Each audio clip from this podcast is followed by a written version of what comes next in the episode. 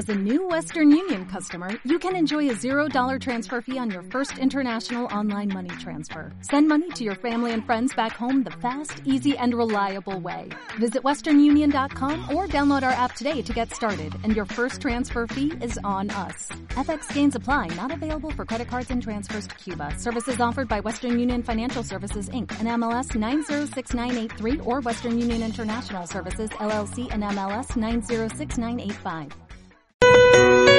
Sense afany de lucre. Un programa del tercer sector, amb Manel Martí.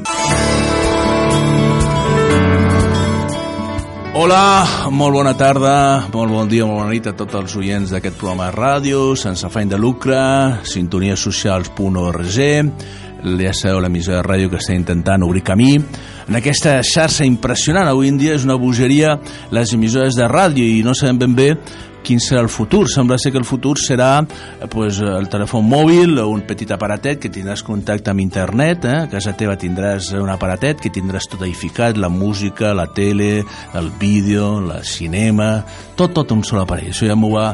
Això me'n recordo els anys 2000 ser el 99-2000, va haver un enginyer de telecomunicacions, Joan Lluís de la Torre, un noi que va fer amb nosaltres l'objecció de consciència, que van comentar-me que el futur era aquest, no? un sol aparatet que tinguis a casa, connectat a totes les habitacions i puguis veure quan qualsevol habitació eh, la cançó que vulguis sentir, el programa de televisió que vulguis veure, la pel·lícula que vulguis veure, la informació que vulguis a través d'internet i també els transistors avui en dia tan habitual, doncs això se transformarà al futur també i tindràs contacte amb tot aquest meravellós món eh, que està totalment obert.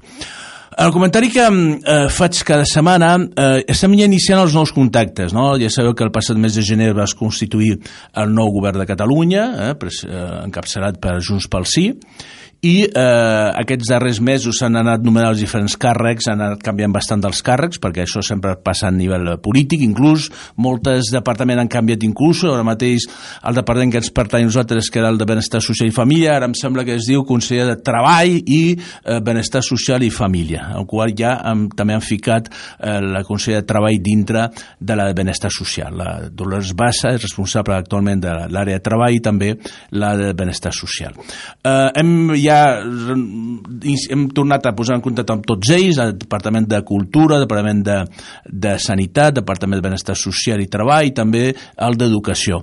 Eh, ja sabeu que el nostre intent és millorar la qualitat de vida de les persones cegues en baixa visió, amb el nostre projecte d'intentar col·laborar en investigació científica i cooperar també en països del tercer món en què la ceguesa està implantada per motius de, de no accés a la sanitat i també el nostre gran curs, eh, la nostra filosofia de canvi de xip de tota la societat catalana. No? Volem que tots els nanos passin per cursos de formació, volem que coneguin les, eh, la forma adient de tractar les persones amb discapacitat i també les capacitats dels discapacitats. Això m'ho sentireu dir moltes vegades perquè no paro de dir que els discapacitats tenen capacitat i lo necessari, una societat coherent, una societat com Déu mana, és eh, eh saber utilitzar i aprofitar-se aquestes capacitats perquè socialment són persones molt útils si saben col·locar-se en el lloc adient i rentabilitzar les seves capacitats. És un tema que en aquesta societat ens manca moltíssim, la gent de seguida, quan apareix una discapacitat, desvien cap a incapacitat absoluta, per exemple, el meu cas, jo sempre explico el meu cas, a mi als 32 anys em va dir, vostè no pot servir per continuar treballant una caixa d'estalvis, treballar a la caixa d'estalvi Montepida, als 32 anys, fora del circuit laboral, i bueno, amb un cost eh, social impressionant, perquè tota la vida eh, tenen que anar a pagar una pensió. Bueno, jo treballo més que quan hi treballo a la caixa, perquè treballo més de 10-12 hores aquí a l'associació, perquè avui m'ho passo bé fent-ho i em fer el plaer de poder fer-ho, però evidentment no és qüestió de fer-ho així, sinó que altres solucions molt millors, i també la gent que parteix la discapacitat d'origen, per exemple, pues sí donés eh, oportunitat i no parlar d'aquestes xifres tan, jo diria, brutals de nivell d'atur, eh? gent que està a casa seva, sense sortida, sense expectatives de futur, sense poder independitzar-se, però clar, el que sempre comentem, una persona, per exemple, que tingui una greu discapacitat i tingui més d'un 65% de discapacitat i, per exemple, cobri la no contributiva, que aquí al nostre país no arriba als 300 i pico euros, doncs poc et pots plantejar, evidentment, doncs, independitzar-te dels pares, constituir una nova casa, inclús temes de plantejar-te de formar una família, etc. Són temes realment pràcticament inabordables.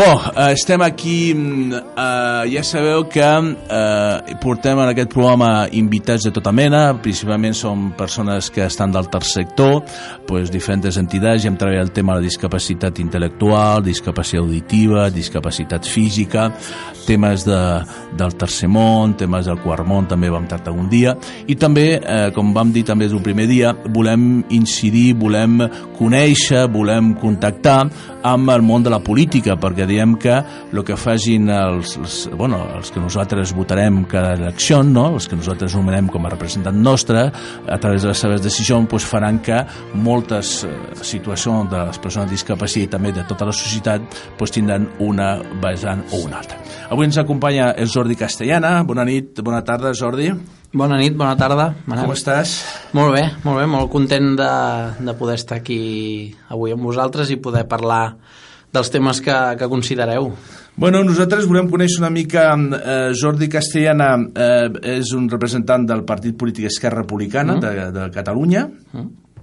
Esquerra Republicana per, aquest programa se'n va estar arreu del món perquè en el nostre Facebook hi ha diversos mils de, de persones eh, enllaçades, diguem com amics, no?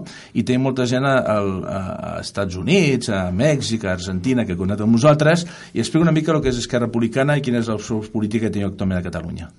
Uh, bé, així a nivell resumit, diguéssim, agafaríem les sigles. No? Esquerra, un partit d'esquerres, un partit doncs, que, que creu en la justícia social, que creu en la igualtat real d'oportunitats per tothom, no la igualtat teòrica, sinó una igualtat doncs, que des del poder públic es garanteixi que és uh, de veritat per tothom. Un partit republicà, que sempre diem per la gent ens diu oh, no voleu un rei, no, tampoc volem un rei però la nostra filosofia del republicanisme és molt més profunda i nosaltres el que volem eh, és aquesta igualtat real d'oportunitats que comentava ara, no? és a dir que, que l'Estat doncs, garanteixi la llibertat de les persones però garanteixi també que puguin desenvolupar el seu projecte de vida mmm, malgrat els condicionants que pugui tenir al voltant i doncs, que hi hagi un poder públic que, que, que, doncs, que, que ajudi que, que això sigui, sigui real i per últim, eh, nosaltres som independentistes, som un partit eh, que som independentistes, volem la, la llibertat del, del nostre país perquè entenem eh, doncs que la, la llibertat nacional i la llibertat social són dues cares de la mateixa moneda mm. i per tant doncs, no podem dissociar eh, cap de les tres lletres diguéssim de les nostres sigles d'una d'una de l'altra. Mm. Així com molt resumit, diguéssim. Però en les lletres, ahir sí que està clar, eh? És dir, avui en dia molts pro, pro, pro, partits polítics posen noms estranys moltes vegades, sí. no? Que no saps ben bé, però vosaltres sí que posa clarament el que sou. Sí, nosaltres, bueno, som un partit, eh, sempre diem que som un partit nou però molt antic, perquè nosaltres som eh, vam ser fundats l'any 1931 amb la, amb la Segona República a l'estat espanyol, però som un partit en constant, en constant evolució, som un partit que sempre hem estat assemblearis, som un partit eh, pràcticament sense dependència dels bancs, cosa que ens dona llibertat eh, absoluta a l'hora de pensar i dir el que, el que, el que vulguem, i som un partit també crec, i ara potser també m'ho miro amb ulls meus, eh, però eh, crec que és un partit generós perquè doncs, l'Alfred Bosch, eh, que és el cap de llista, va ser el cap de llista de l'Ajuntament de Barcelona, era un independent, l'Oriol Junqueras era un independent i ara doncs, és el president d'Esquerra de, Republicana i doncs bueno, som un partit que ens intentem obrir al màxim a la societat perquè eh, entenem que les formes antigues de fer política d'unes persones negociant tancades en un despatx no, no aporta massa, massa res a la societat. Mm -hmm. uh, tu ets representant, estàs al barri de les Corts, no? Sí. Explica una mica com està organitzat, per exemple, l'Esquerra Republicana, teniu zones, teniu... Mm. Com, com us distribueu mm. a nivell territorial? A nivell, a nivell de Barcelona nosaltres ens organitzem per cada districte, cada districte eh, té la seva seu, eh, doncs qualsevol persona doncs, que estigui interessada doncs, a contactar amb Esquerra Republicana pot mirar-ho per les xarxes o per internet a la pàgina web eh, d'Esquerra Republicana doncs les seus que tenim a cada districte. Aquí a les Corts per exemple tenim un petit local eh, petit però local eh, al carrer Taquígraf Garriga just darrere de la plaça de, de la Concòrdia on ens reunim els dilluns i on se'ns pot trobar, però també doncs, en presència a les xarxes. Llavors, més enllà d'aquesta distribució per districtes, també ens organitzem en el que nosaltres diem federacions regionals, que és, en el nostre cas, seria la Federació de Barcelona, que també doncs, ens agrupa en una assemblea de tota la militància a Barcelona i doncs, on debatem eh, qüestions com la proposta que vam fer de govern, que sembla per les notícies d'avui doncs, que, que no tirarà endavant o qualsevol cosa doncs, que, que hi hagi. Llavors, a nivell nacional també hi ha doncs, l'Assemblea Nacional doncs, que, que reuneix cada, cada quatre anys i que és qui decideix les línies marc a, a desenvolupar pel, pel partit. Actualment a la ciutat de Barcelona, quants, quants regidors teniu? Cinc regidors. Cinc, cinc regidors, sí. dels 41 que hi ha de l'Ajuntament de Barcelona. Sí. Eh? I aquí a les Corts, eh, quina representació teniu? Tenim un conseller districte que és un servidor de vostès uh, i ja està. Uh, aquí a les Corts uh, la nostra representació és, és uh, humil, és un, un de 15, Mm. Uh, però és cert que l'anterior mandat no teníem representació i per tant jo sempre dic que passar de 0 a 1 el creixement és infinit per mm. tant estem infinitament contents de poder tenir un representant fent feina i, i treballant aquest, uh, aquest representant és un professional o és una persona que està a temps uh, de, fora de la seva feina? Mm. Jo en aquest cas uh, uh, aquests 4 anys jo abans tenia la meva feina uh, i d'aquí 4 anys tornaré a tenir, o espero poder tenir, tornar a tenir la meva feina també si la situació econòmica general uh, ho permet. Uh, jo ara estic uh, uh, alliberat, diguéssim, uh, amb un sou a uh, 75% de jornada, però que vaja, que és un eufemisme, és a dir, em dedico al 100, al 110 i al 100 que pertoqui, -huh. diguéssim, a, a, a treballar. Però vaja, sí, jo en, en aquests 4 anys eh, el meu sou, diguéssim, ve donat per, per això. I et dediques íntegrament a la teva feina d'estar de, de, com a conseller aquí sí. a l'Ajuntament, a les Corts, no? Sí. Eh, en què consisteix la feina d'un conseller d'un districte? Sobretot escoltar molt, fer molt carrer, Uh, però també fer despatx, perquè sempre diem que s'ha de fer molt carrer i escoltar molt a les entitats i a la gent, que és important, i aquí permet-me fer un peu de pàgina.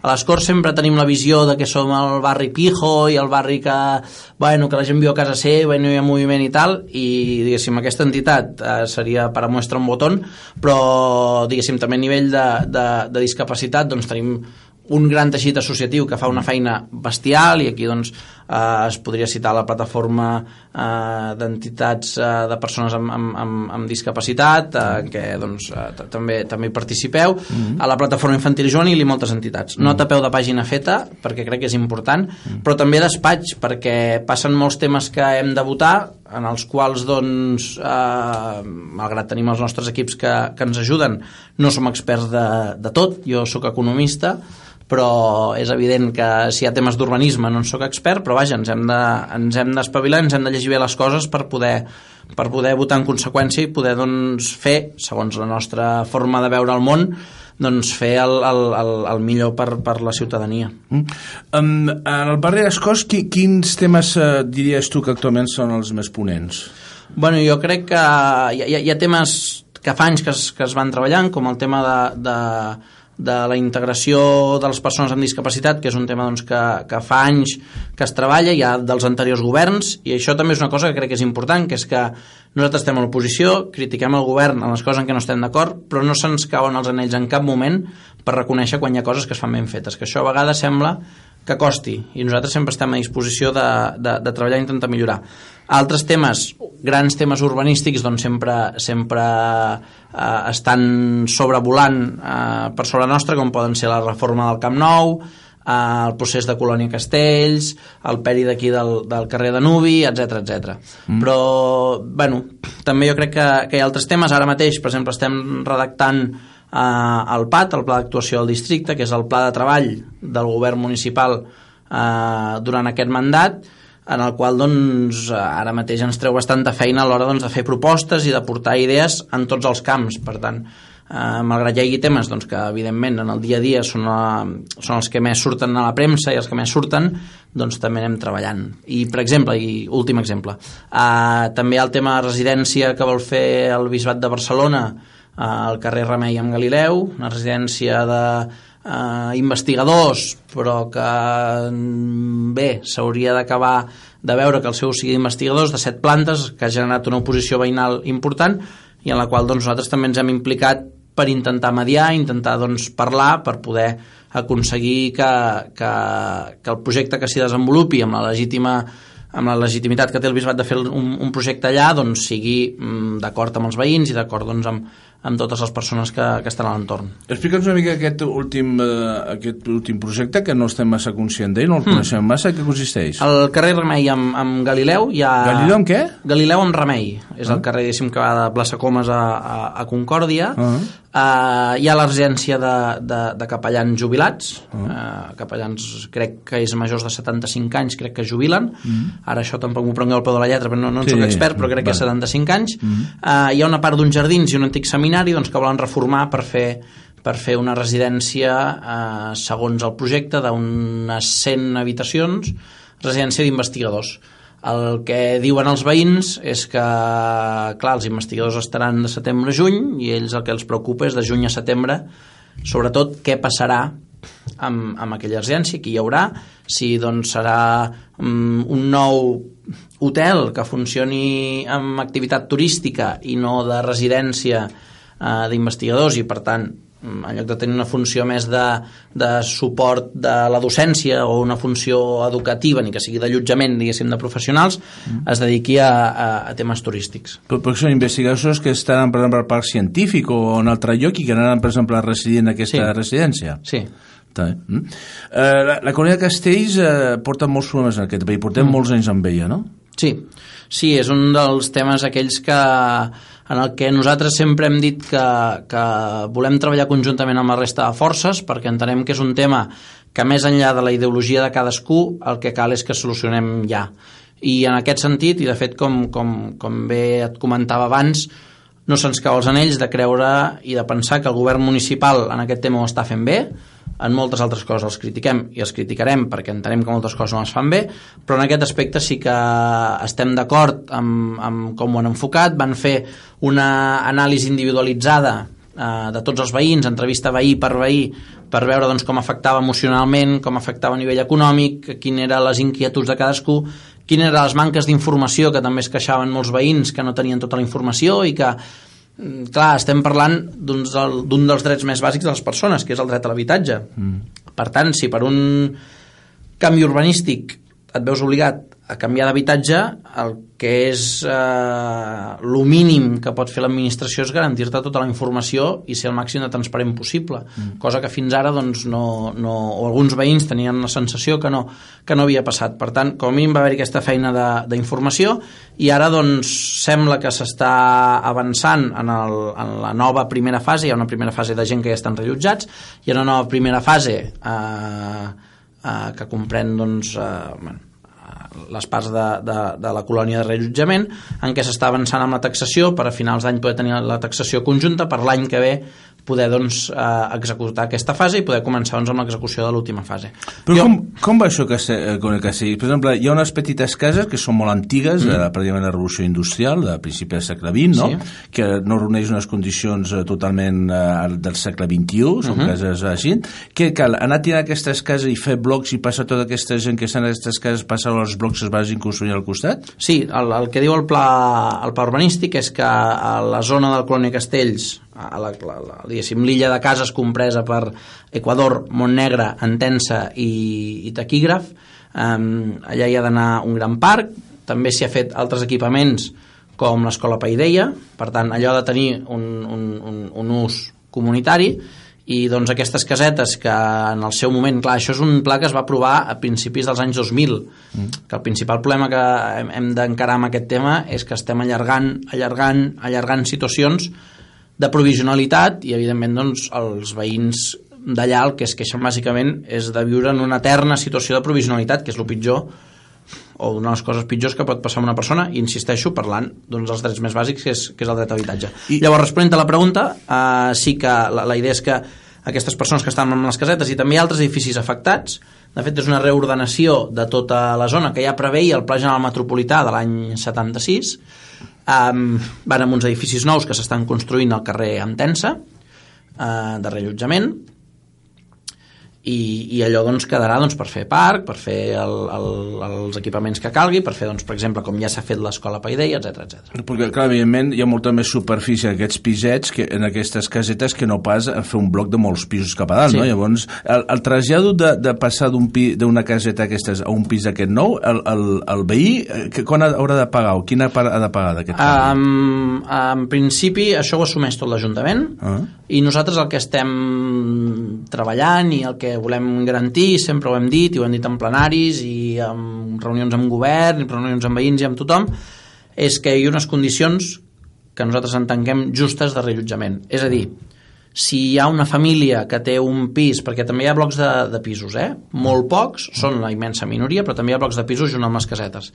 que ara mateix tenen un pis de 90 metres quadrats, que són gent gran però que fan servir també habitacions perquè hi vagin doncs, els nets que, estudi... que havien...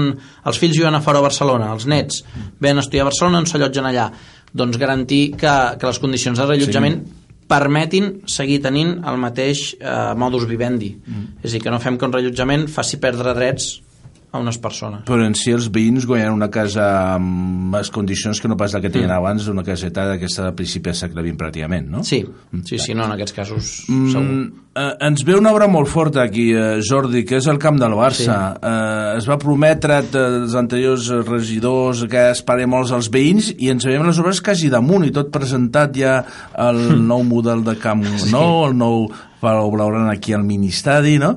Sí, sí, eh, això sí. com, com ho estàs veient des del teu lloc? Uh, amb sorpresa.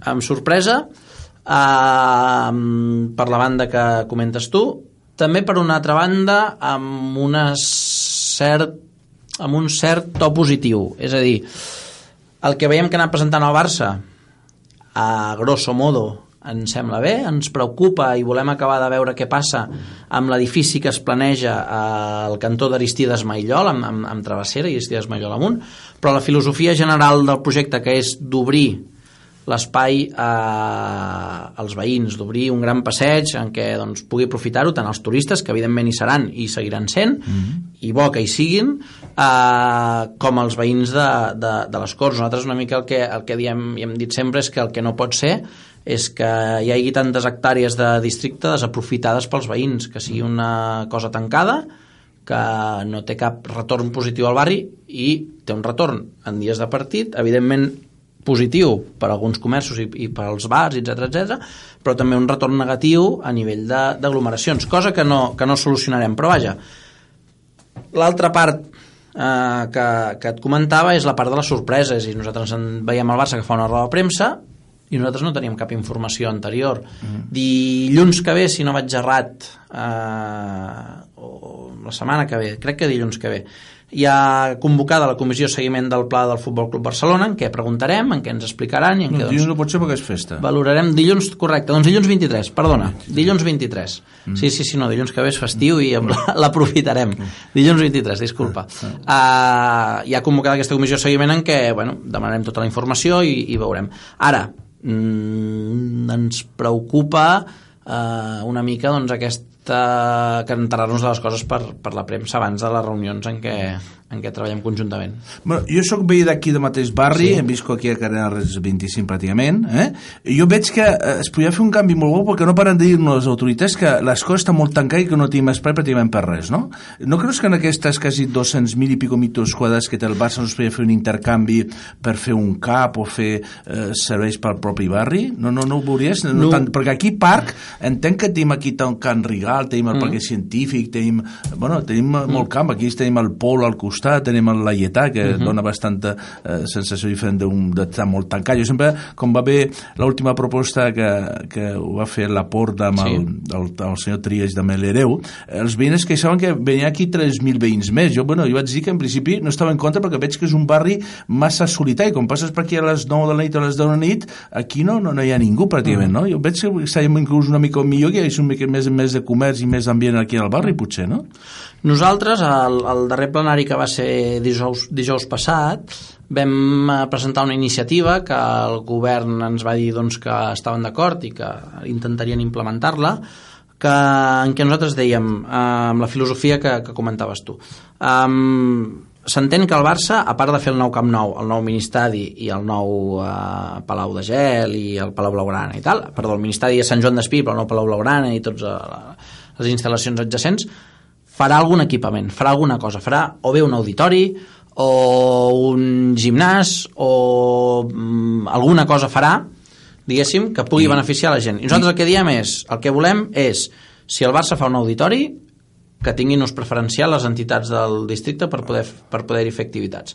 Si el Barça fa un gimnàs, que els veïns puguin beneficiar-se amb descomptes i amb avantatges doncs, per poder, per poder entrar-hi.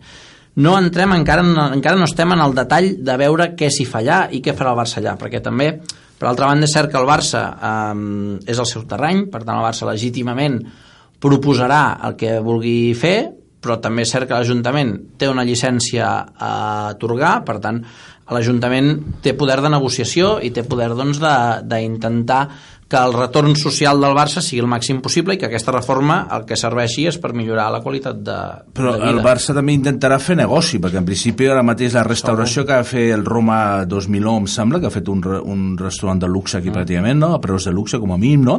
i voldrà fer bodes, la gent es voldrà casar, suposo, en el palco del Barça, veient tot el camp il·luminat amb el blaugrana i tot això, no?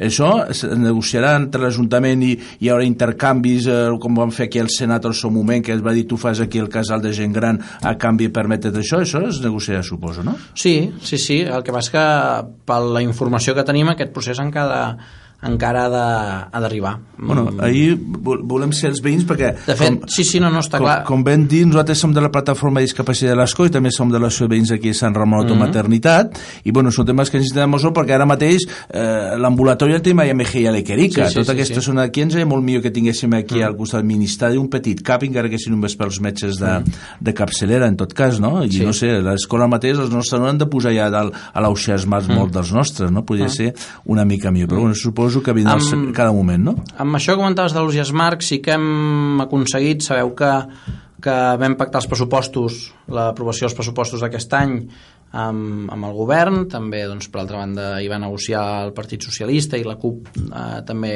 amb la negociació va abstenir i va permetre que això tirés endavant. Nosaltres sí que hem compromès una partida de 315.000 euros per fer les obres necessàries perquè el curs 2017-2018 eh, s'implementi una quarta línia d'educació secundària a l'IES Les Corts, l'Institut Les Corts, que és el d'aquí la, La la, maternitat. maternitat, Per què?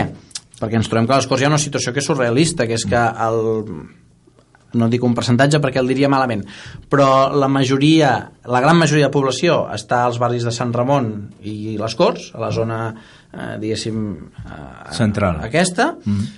hi ha un institut per aquests dos barris, i els dos instituts, per tant, el 60 i pico per cent de places de secundària pública estan a Avinguda Esplugues, és a dir, mm, tocant Esplugues, a dalt de tot, i en una zona eh, pràcticament deshabitada Ah. i que no se m'enfadin els veïns allà però amb, amb, amb molta menys densitat de població per tant, el que estem intentant és començar a revertir aquesta situació i mm, de moment hem aconseguit aquesta quarta línia que som conscients que és poca cosa però bueno, com que ens ha d'anar pas a pas de moment aconseguirem doncs, passar d'uns 90 alumnes per curs a l'Institut de les Corts a uns 120 per tant, Mm, en general, què, què et manca en aquest barri?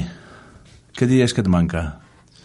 Um, les Corts, uh, jo sóc nascut aquí, he viscut aquí tota la vida, al carrer Les Corts, és a dir, també el, ben- el, ben- el, el rovell de l'ou, diguéssim, tota la vida he, he, he viscut aquí, els meus pares van venir de fora, però jo sí que, sí que he estat aquí to, tota la vida. Uh, jo crec que a les Corts uh, li falten equipaments, a les Corts en algunes parts uh, li falta el que tota la vida ha estat vida de barri, allò fer barri, Um, i, i sobretot uh, això ens ho trobem a la zona de, de, de Pedralbes en què doncs, la idiosincràsia del barri com està urbanísticament fet falta, falta aquest, aquest, aquest fer barri. I la nostra anàlisi era, era, era molt aquesta dir, hi ha un teixit associatiu potent però també hi ha molta gent que, que no està implicada per tant hem d'aconseguir mm, moure la gent A que ha de ser molt complicat perquè que viuen en aquest barri són, són cases molt, molt de jardí, molta Mm. zona verda, Sí, sí, suposo, sí, sí, complicat, sí. però aquí en el centre d'aquí, per exemple, el casc antic i també a Sant Ramon aquí Maternitat sí que de fet hi ha bastanta eh, nivell d'associacionisme. Sí, i sí, sí, sí, sí. Bueno, eh, Jordi, passem a, a ciutats, per exemple, perquè en principi les coses parlem moltes coses, però anem una mica, tenim un temps més, més restringit aproximadament. Eh? Sí. Eh, a nivell de ciutat, eh, sou 11 eh, Catalunya, dic Barcelona en Comú, em sembla, Mm, sí. 5 PSC, 5 eh, Esquerra, 5, eh, 11 Barcelona en Comú, 10 Convergència i Unió, Eh? 5 Ciutadans, 5 Esquerra Republicana, 4 Partit Socialista i, i 3 al PP i, i la Ah, CUP. no, no, no, heu de, i per, per arribar a un acord entre, eh, sembla ser que el PSC entra en el govern de, de la ciutat, Això no? avui hem sentit al, al Telenotícies, Eh? Avui al Telenotícies migdia jo personalment n'he enterat per allà. He vist que ja estava tancat aquest pacte, pacte de govern que nosaltres sempre hem dit que, que ens sobta, ens sobta perquè eh, l'Ada Colau va guanyar i Barcelona en Comú van guanyar les eleccions amb un discurs de canvi i de trencar amb tot el que hi havia hagut anteriorment tant el govern socialista de més de 30 anys com el govern de Convergència i Unió i la seva preferència a l'hora de pactar en lloc de ser eh, els altres partits d'esquerres doncs, que ens presentàvem un discurs molt més eh, trencador, malgrat i això també ho hem d'explicar Esquerra Republicana vam estar 8 anys al govern del 99 al 2007 i el 2007 vam veure que la nostra capacitat d'influència amb la maquinària doncs, que hi havia de dinàmiques de més de 20 anys de governs socialistes i d'iniciativa per Catalunya eh, no, no, no, no, no hi acabàvem de portar el que volíem aportar i per tant vam decidir no tornar, no tornar a entrar al govern mm. eh, malgrat sempre hem tingut una dinàmica constructiva i sempre hem fet una oposició constructiva amb, amb, amb tothom perquè nosaltres estem aquí per intentar arreglar problemes i no per, per barallar-nos ara bé, ells es van presentar amb un discurs molt trencador i les primeres persones o el primer grup que han anat a buscar és el Partit Socialista i ens entenem doncs, que, ja, que ja està mig fet o, o fet del tot, de fet, no? Però la de Colau té que arri- arribar a 21, perquè si no, cada cop que tingui que fer un pressupost o tingui que fer una edició important, mm. troba problema. Llavors, aquí, de moment, 11 més 4 ja anem cap a 15, encara n'hi Sí. falten 6, no? Sí, el, el, el que també és cert és que hi ha legislació estatal d'aquests darrers anys de, del Partit Popular que permet al govern actuar en certes coses a esquenes del ple. Oh. És a dir, per exemple, aquest any doncs, que hem eh, fet eh, aquesta modificació pressupostària, que no és un projecte nou de pressupost, a la pràctica el que hem fet és, eh, a la pràctica, a la teoria, el que hem fet és reformular un pressupost prorrogat. Per tant, estem un pressupost prorrogat amb la gran modificació, que a la pràctica és un pressupost nou. Ara bé, això té una conseqüència legal, que és que l'any que ve eh, el govern de l'Ada Colau, si no pot eh, aprovar els seus pressupostos en ple, els pot aprovar en Junta de Govern. Eh, entenem que això seria eh, una davallada de qualitat democràtica molt important, però vaja, l'opció legal, legal hi és. Ètica, mm, nosaltres entenem que no, però vaja, eh, l'opció legal, legal hi és. Per tant, eh, bé, eh, si fan aquest govern de 15 estaran en minoria, evidentment, però, però bueno, dependrà de fet seguiran depenent del que han, de, mm, el que han hagut de dependre tot aquest any i creiem que en alguns temes se n'han sortit i alguns temes no, que és amb el diàleg amb la resta de forces. Mm, Com a visió global de ciutat, per exemple, es pot dir que els socialistes sabem el que volen pràcticament, perquè han fet el que han fet els últims quasi 30 anys, només mm. porten 6 anys, pràcticament 5 anys fora del govern municipal. Eh, quins grans canvis pot ser, per exemple, la vostra visió de ciutat? No? Menys turisme, menys creuers, ara mateix, per exemple, aquest eh, polèmic tema del, del tramvia. Quines serien les vostres, les vostres filosofies, vostres idees sobre aquests camps?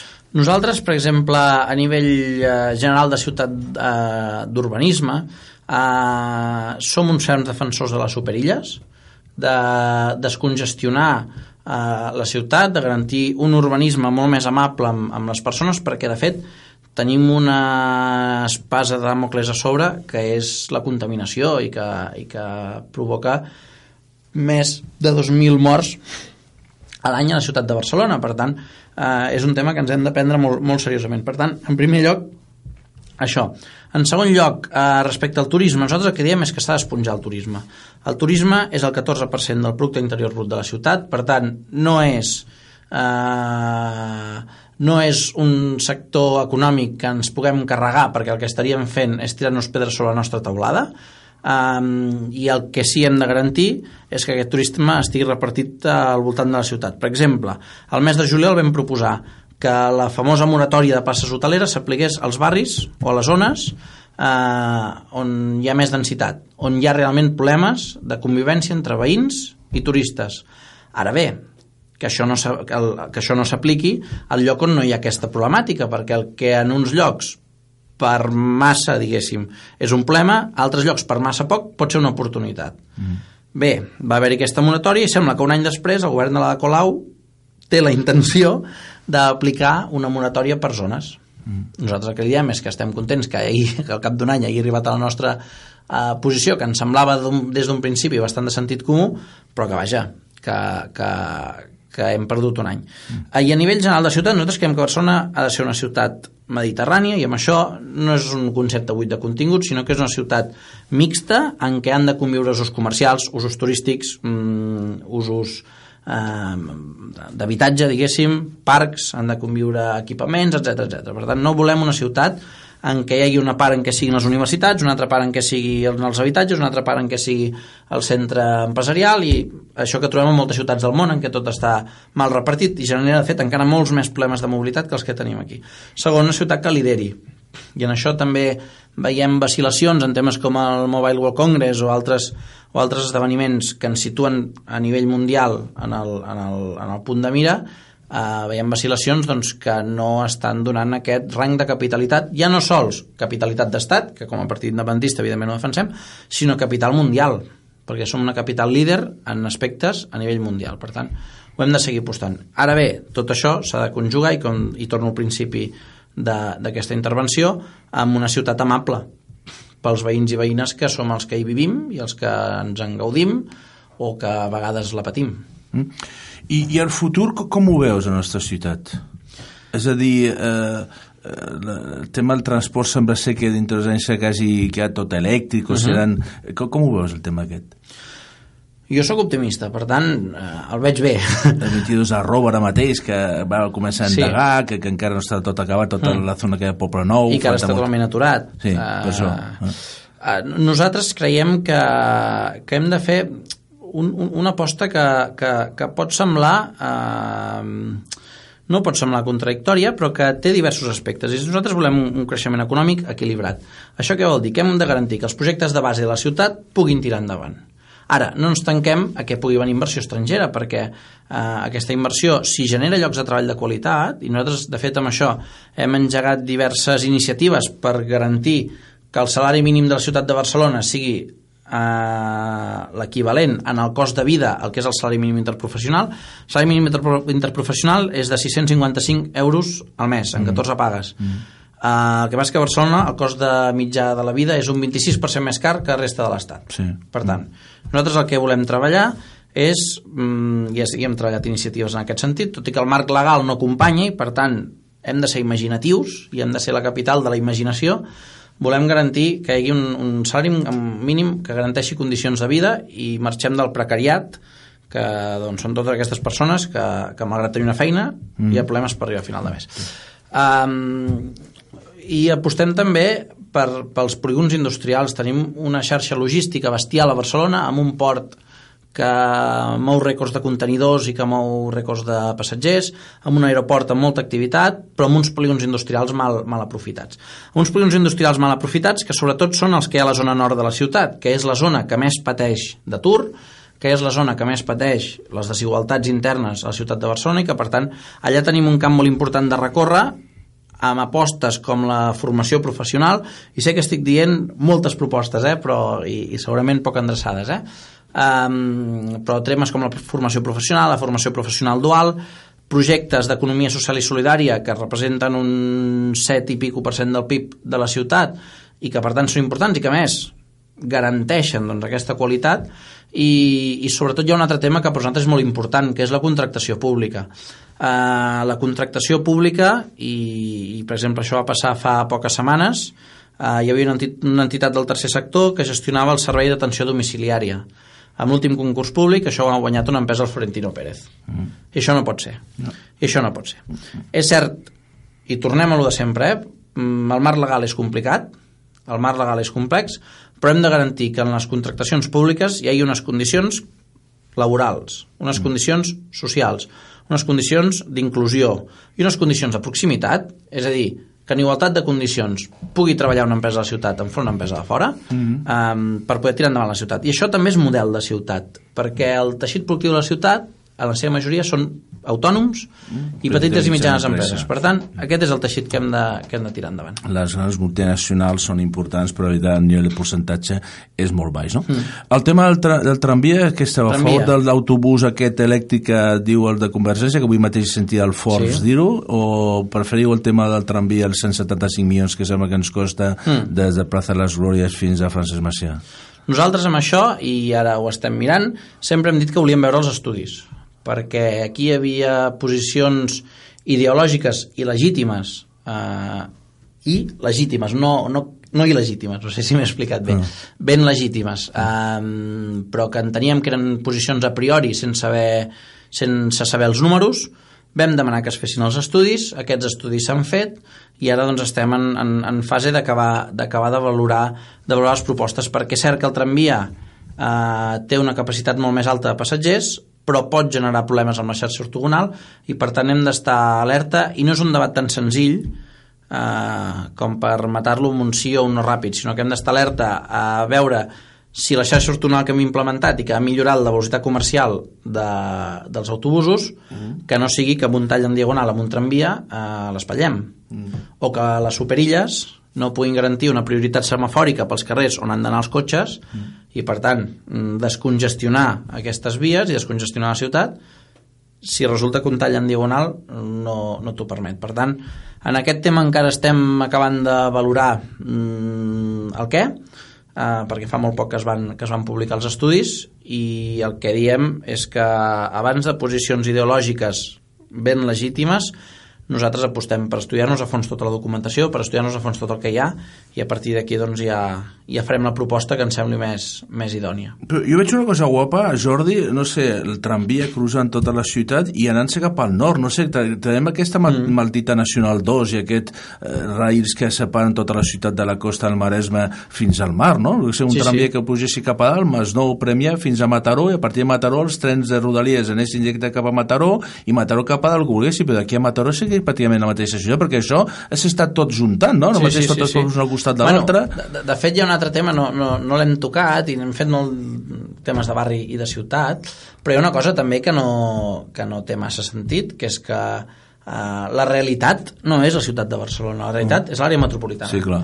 Per tant, quan pensem en polítiques, hem de pensar en polítiques metropolitanes. nosaltres amb això hem fet un esforç molt gran, però creiem que hi, bueno, hi ha ajuntaments que no volen perdre el seu poder, eh, també suposo que és, que és legítim per ells, però vaja, que el que no té sentit és que Barcelona tingui una legislació en un tema, Santa Coloma un altre i Sant Adrià un altre i Badalona un altre, perquè al final són municipis que estem tocant i que la realitat és la mateixa perquè la gent de Santa Coloma treballa a Barcelona la gent de Barcelona va estudiar o treballa a Santa Coloma i els fluxes de gent són... són continu- bueno, que- és com aquí al costat. Bueno, de un carrer aquí i allà estem a Hospitalet. La bueno. Morrera Adriana Blanca a l'esquerra és Sí. Barcelona, la dreta és, és Sí. Hospitalet, on sigui aquest I- mateix barri. I de vorera a vorera quina diferència hi ha? Sobre la línia 9 se sap alguna cosa? Quan, perquè ara s'ha inaugurat ja la zona, mm. aquesta zona universitària fins Sí. a l'aeroport, la, la, la croada de tota Barcelona, des de Sagrada fins a zona universitària, eh, ja s'ha fixat un període de finalitzament? Tens alguna notícia d'aquest aspecte? De moment no. El que sí que puc comentar, i això doncs, també ho hem, ho hem anat comentant amb el pacte pressupostari que, que comentava,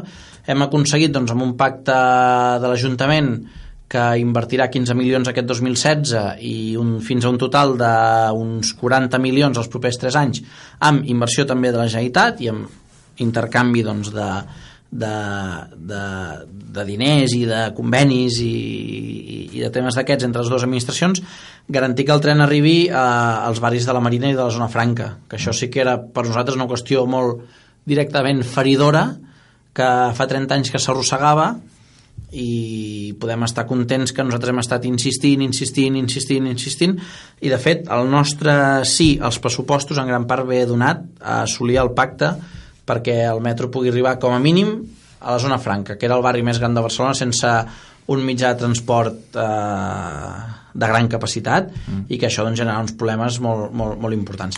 Respecte a la resta, eh, encara hem de ser cauts i veure com, com, com ho desencallem. Això depèn de la Generalitat, no? El tema Sí. de, de, de, de, de, haurem d'esperar Sí. una mica que vagi. Sí. I els temes, ara mateix la model se'ns va dir, em sembla que el 2012 estaria acabada o no sé què, ara ens diuen que no està ni tan sols encara construïda la, la nova presó de, de la zona franca, encara no s'ha posat la primera pedra, sembla ser, no? Hem d'estar Mm. Sí. encara molt temps, sembla. Bé, aquí també anem, anem, anem seguint, de fet sembla, sembla, no sé si ho has fet expressament o no, però anem Però és que una aquí mica... hi ha 50.000 temes, que la Vale. ciutat de Barcelona és tan maca i tan meravellosa Sí, que sí, sí, sí. ens la coneixem molt bé, no? Anem, I jo... anem seguint una mica els temes que hem, que hem pogut anar desencallant amb aquests pressupostos. Ah. Um, podem dir que hem començat, començat, a desencallar el tema de, de la model.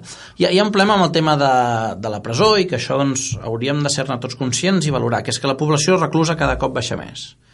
I les- Baixa? Baixa. I les grans presons que teníem de fa molts anys estan a capacitats, eh, estan al 50, al 40% de- d'ocupació. Per tant, fer noves infraestructures eh, en aquest sentit, quan, de fet, el que es tendeix és, en lloc de tenir gent reclusa, eh, que aquestes persones doncs, acabin en un sistema doncs, de treballs socials, de bueno, de- d'entrar en programes Sí, nosaltres també per, tenim- tal, per tal de, Tenim experiència en aquest camp, ens està venint Doncs- moltes persones en aquesta situació i l'experiència és meravellosa. doncs mm, no puc explicar res perquè ho sabràs infinitament millor que jo. Uh, clar, el, el fet de que anem variant uh, positivament el, el, el tracte doncs, a la gent que és condemnada per haver com, comès el, el, algun delicte i doncs treballar perquè no sigui una, estim, una estigmatització sinó bé, que es tracti de tal manera perquè aquesta persona doncs, torni a poder viure amb normalitat i treballar amb normalitat havent après, diguéssim, que, que hi ha coses que no es poden fer, per dir-ho així eh, genera un, un, un, un problema amb, amb aquestes infraestructures. El que sí que nosaltres vam, vam poder aconseguir amb un, amb un pacte és que eh, l'Ajuntament comprarà un solar adjacent a la presó de la Trinitat eh, que és de la Generalitat amb això eh, es faran pisos de protecció oficial que eren molt reclamats pels veïns de, del barri de la Trinitat i aquests dos milions d'euros aniran destinats a començar a fer els estudis de, de la model.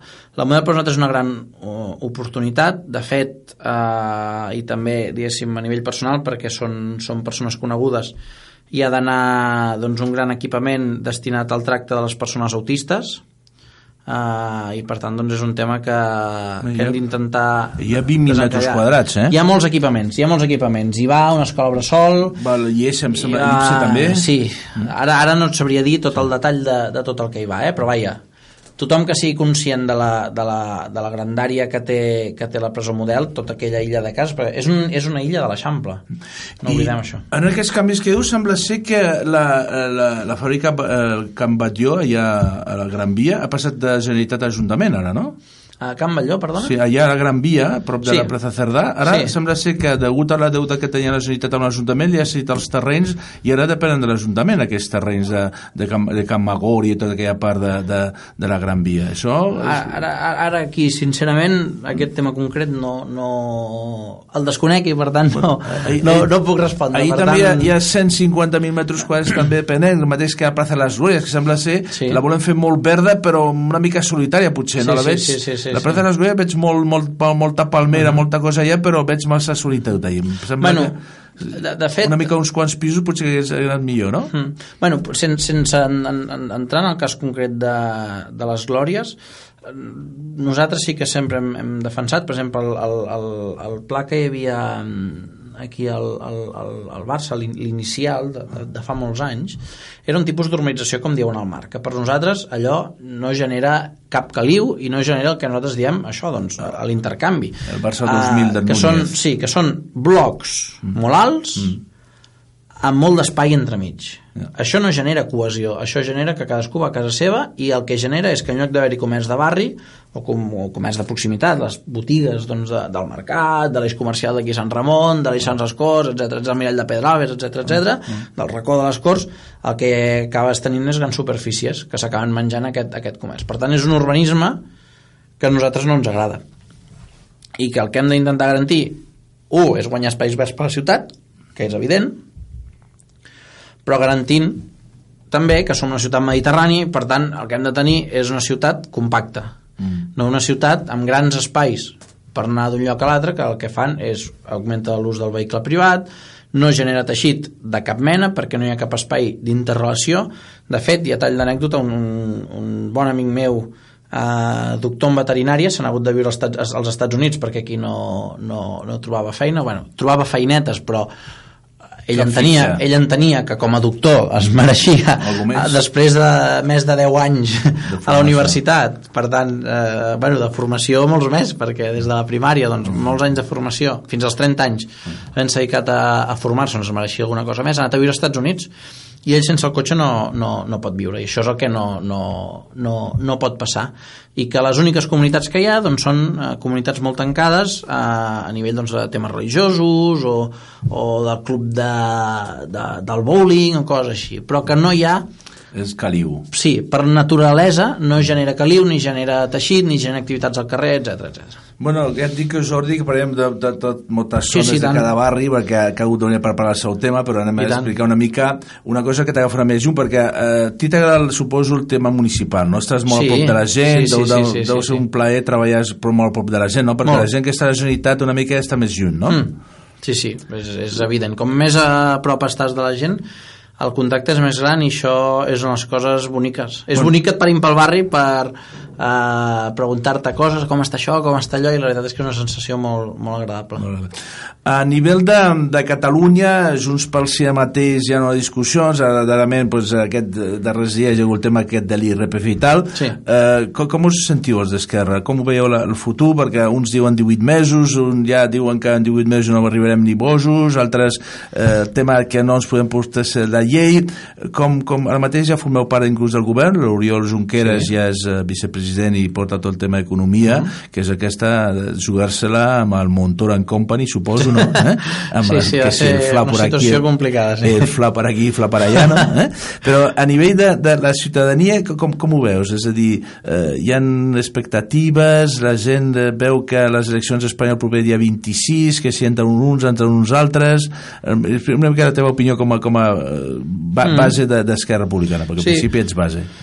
Bueno, jo crec que, que estem engegant un projecte molt il·lusionador, que és el de construir un nou país, que evidentment això té moltes complexitats, però nosaltres mai hem dit que això seria un, cam un, camí, un camí de roses. Eh, hi ha moltes situacions doncs, que ens generaran eh, tensions, que ens generaran doncs, eh, que ens haguem de solidaritzar els uns als altres i que siguem molt empàtics entre nosaltres perquè l'independentisme és un moviment molt transversal eh, que agafa des de Convergència Democràtica a les CUP, eh, per tant, en, en, en tot aquest eix, diguéssim, hi ha, hi ha molta transversalitat i el que haurem de ser és molt solidaris els uns als altres i entendre si volem construir una cosa nova que, bé, que no sempre es pot fer el que nosaltres exactament volem. Per tant, eh, haurem de ser solidaris i treballar generosos i treballar, treballar conjuntament.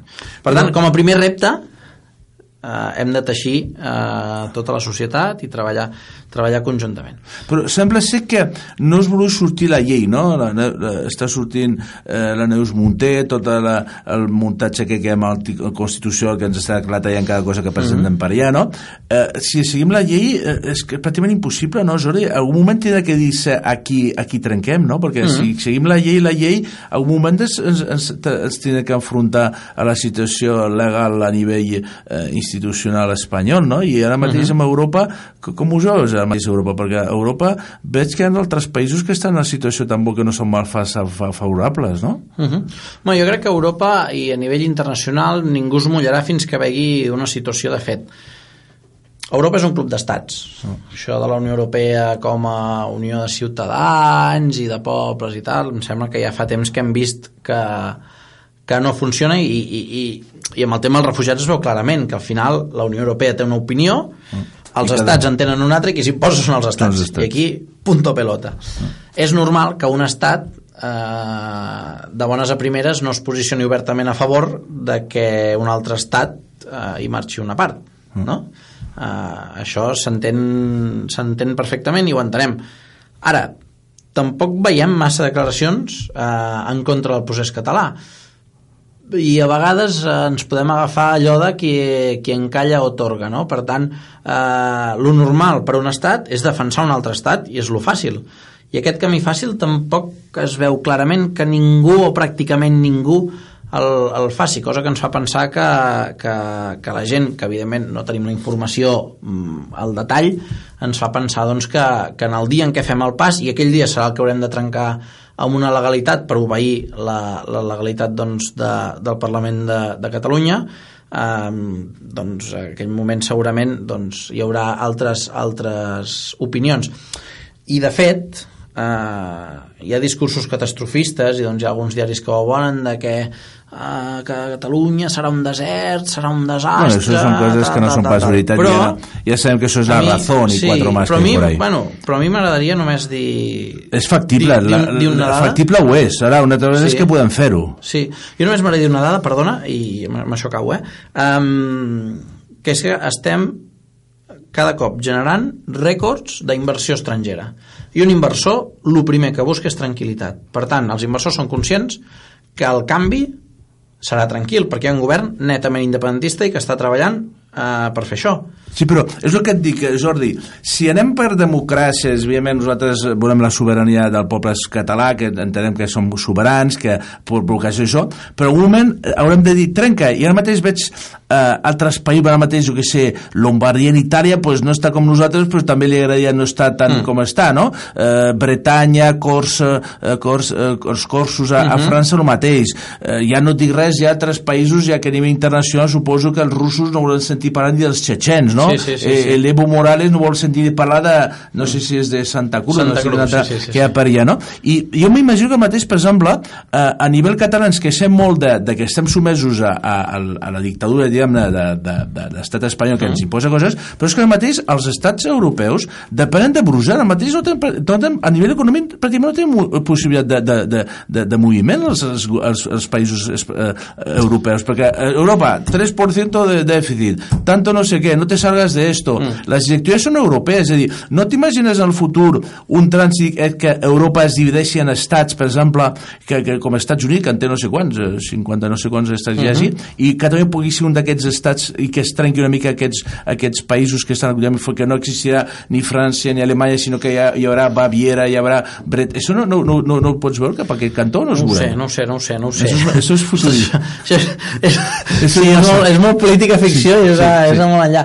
Home, uh, de fet, nosaltres sempre hem defensat el que en diem l'Europa dels pobles, eh. que de fet és el que, és el que bueno, eh, eh, eh. La, la base d'una Europa doncs, de, de, de comunitats sí eh, ben avingudes i no de, de comunitats, diguéssim, forçades a ser comunitats Sí. per, per Ah, guerres o ah, per, o per casaments d'un rei o una reina o coses, coses d'aquestes, Però no? és que tot això, els reis ara mateix, no sé què pinta el rei de Suècia o el rei d'Inglaterra, si Sí, tot sí. esto serà un bloque, digo jo, no Sí, sé. sí, sí, eh? sí, sí. I clar, no, no podrà haver un rei de Suècia, un rei d'Espanya, un rei d'aquestes coses. Això, bueno, seran potser uns ciutadans de la terra, però evidentment no, no, no els veig en un futur reis a, a nivell eh, europeu, no?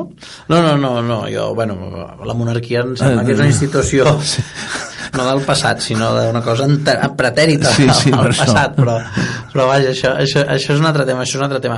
No, jo, jo, jo a nivell de, de, del procés d'independència de, de Catalunya Ah. eh, crec que hem de ser molt, molt, molt seriosos, fer les coses molt ben fetes, sé que estic dient tòpics, Ah. però amb una base que crec que ja no és tan tòpica, que és que el que hem d'aconseguir és les condicions per un dia quan fem el crec fem el crec i el crec no ha de ser cap cosa ni violenta ni ho serà, ni generarà mm, bueno, generar declaracions com ja fa temps que n'hi ha no? que, que, que alguns ens diuen, ens diuen de tot i ens volen penjar de faroles, històries rares. Però vaja, això ens ho prenem amb humor i, i, i així, així tirem endavant. Però que el que, que, el que hem d'acabar és de vestir aquestes estructures d'estat que ens permetin construir construir estat, perquè sabem de, que des de l'estat espanyol no, no se'ns facilitarà res, perquè ho veiem que quan no és un govern en funcions és el tribunal nomenat pels dos grans partits espanyols Estan retraient qualsevol I- alternativa que estem donant des d'aquí. La veritat és que sempre un enfrontament que tindrà que tindrà una sortida. No? I, i, i jo crec que també lo important i, i crec que és una de les grans eh, un dels grans actius del, del moviment independentista és que no es basa en, en, en, en si parles català, castellà o siguis nascut aquí o allà, sinó que, que de fet l'acció de govern del govern de Junts pel Sí està demostrant que estem centrant eh, ens estem centrant en temes de, problem, de pobresa energètica de desnonaments, de com ajudar eh, ajudar-nos entre nosaltres, de com, eh, bueno, de, de, de, del que tota la vida han estat les, les Perquè polítiques socials. Estem sent no? un Per exemple de pacifisme, com dius tu, que hi ha hagut moviment de milions de persones, no hi ha hagut pràcticament cap accident ni cap No, no. entrebanc en totes aquestes macromanifestacions, i bueno, que el poble català ha sigut un poble integrador tota la vida, Sí, sí, no? sí, Perquè, sempre, sempre, com tu sempre. també sempre sembla que dius que els teus pares venien de fora, els meus també, no? És a dir, som gent de fora. Sí, el sí, meu- sí, sí. i llavors la gent que ha estat super ben rebut aquí a Catalunya i que hem d'estar super agraït amb aquesta sí. terra, que ens hagi rebut tan bé i tractar sempre I, tan bé. i, I també perquè a mi se'm fa difícil definir eh, què és genuïnament català, perquè aquí a tota la vida hi ha passat tothom per aquí. I, i, I per tant, no és que mm, siguem un independentisme nacionalista que dir no, perquè els grans valors de la nació i la llengua i no sé què i tal. La llengua és important i és un vehicle de, de relació i, i, i és una forma de, de, de poder interpretar el món però aquí és benvingut tothom i de fet el- l'independentisme català es, basa en la voluntat de Sí, ser, no en el que, que el, el, ets o l'idioma ara mateix, la Maguin, aquesta noia aquesta que aquests dies nosaltres que està fent pràctica amb nosaltres, em diu, aquí és molt fàcil, perquè és una noia que és, està estudiant filologia hispànica uh -huh. a NIMS, no?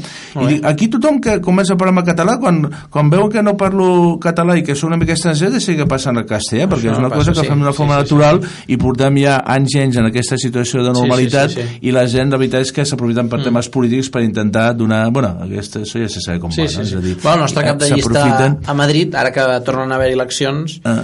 tornarà a ser Gabriel Rufián, que Ah. és castellano parlant, Sí, i, sí. escolta'm, fantàstic. Bueno, Jordi, portem una hora i pico ja. Déu-n'hi-do, ha Anem a passat ràpid, ja, ha passat ràpid. En el futur ja et dic que farem eh, cada cop que hi hagi una cosa ara mateix amb el Camp Barça espero que hi hagi un debat, no? I tant. Portem aquí els veïns que estem en contacte amb el president, amb el Menéndez, de José María Méndez, Sí, home, i tant, i tant, i tant, com a conec, president el de la conec nostra conec associació de veïns que jo pertanyo amb ella, no? Sí, sí. I també vosaltres com a representant polític i debates sobre aquests temes i en el futur també farem debats entre diferents partits polítics perquè Sí, tenim tema per endavant, no? Perquè això mai s'acaba i la política sempre dic que és el que som, és a dir, la política incideix molt, per això volem parlar d'ella, perquè depèn de les decisions que agafen aquests senyors que nosaltres cada quatre anys posem al botet, pues faran unes actuacions que evidentment repercutiran en la nostra qualitat de vida, en si el carrer està ben net, si l'autobús funciona bé, si l'escola que hi vaig ser una bona escola, si el metge que m'ha estat correcte. La gent quan diu, no, soy apolítico. Bueno, ¿cómo es apolítico si estamos todos metidos en política? Seràs apartidista, Exacte. però apolític no Exacte, és mai, És, és no tota ets mai. política i hem d'estar perquè en principi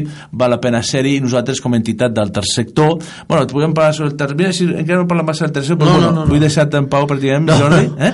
perquè el Tu programa manes. acostuma a durar això més una hora. Gràcies per la teva compareixença en aquest programa. Moltes eh? gràcies a vosaltres vull per agrair, convidar-me, eh? I seguim en contacte. Gràcies, Molt bé, Jordi, gràcies. Eh? Bueno, y a todos vosotros, eh, el Rolando Alonso, ya sabéis, mi amigo el cubano, me voy con él a Cuba a ver qué pasa. ¿eh? Rolando, tú y yo en Cuba haremos cosas, ¿no? Guapas, ¿no? ¿Eh? Mm, Me dice que sí, ¿eh? A ver si me voy con él a Cuba. Eh, a tots vosaltres, eh, Jasmina Medes i Cisco Bases a la producció. Gràcies a tots vosaltres i fins sempre. Ciao, goodbye. todo me queda grande para no estar contigo. Sabes, quisiera darte siempre un poco más de lo que te pido. Sabes que soñaré si no estás, que me despierto contigo. Sabes que quiero más, no sé vivir solo con cinco sentidos. Este mar cada vez guarda más barcos hundidos.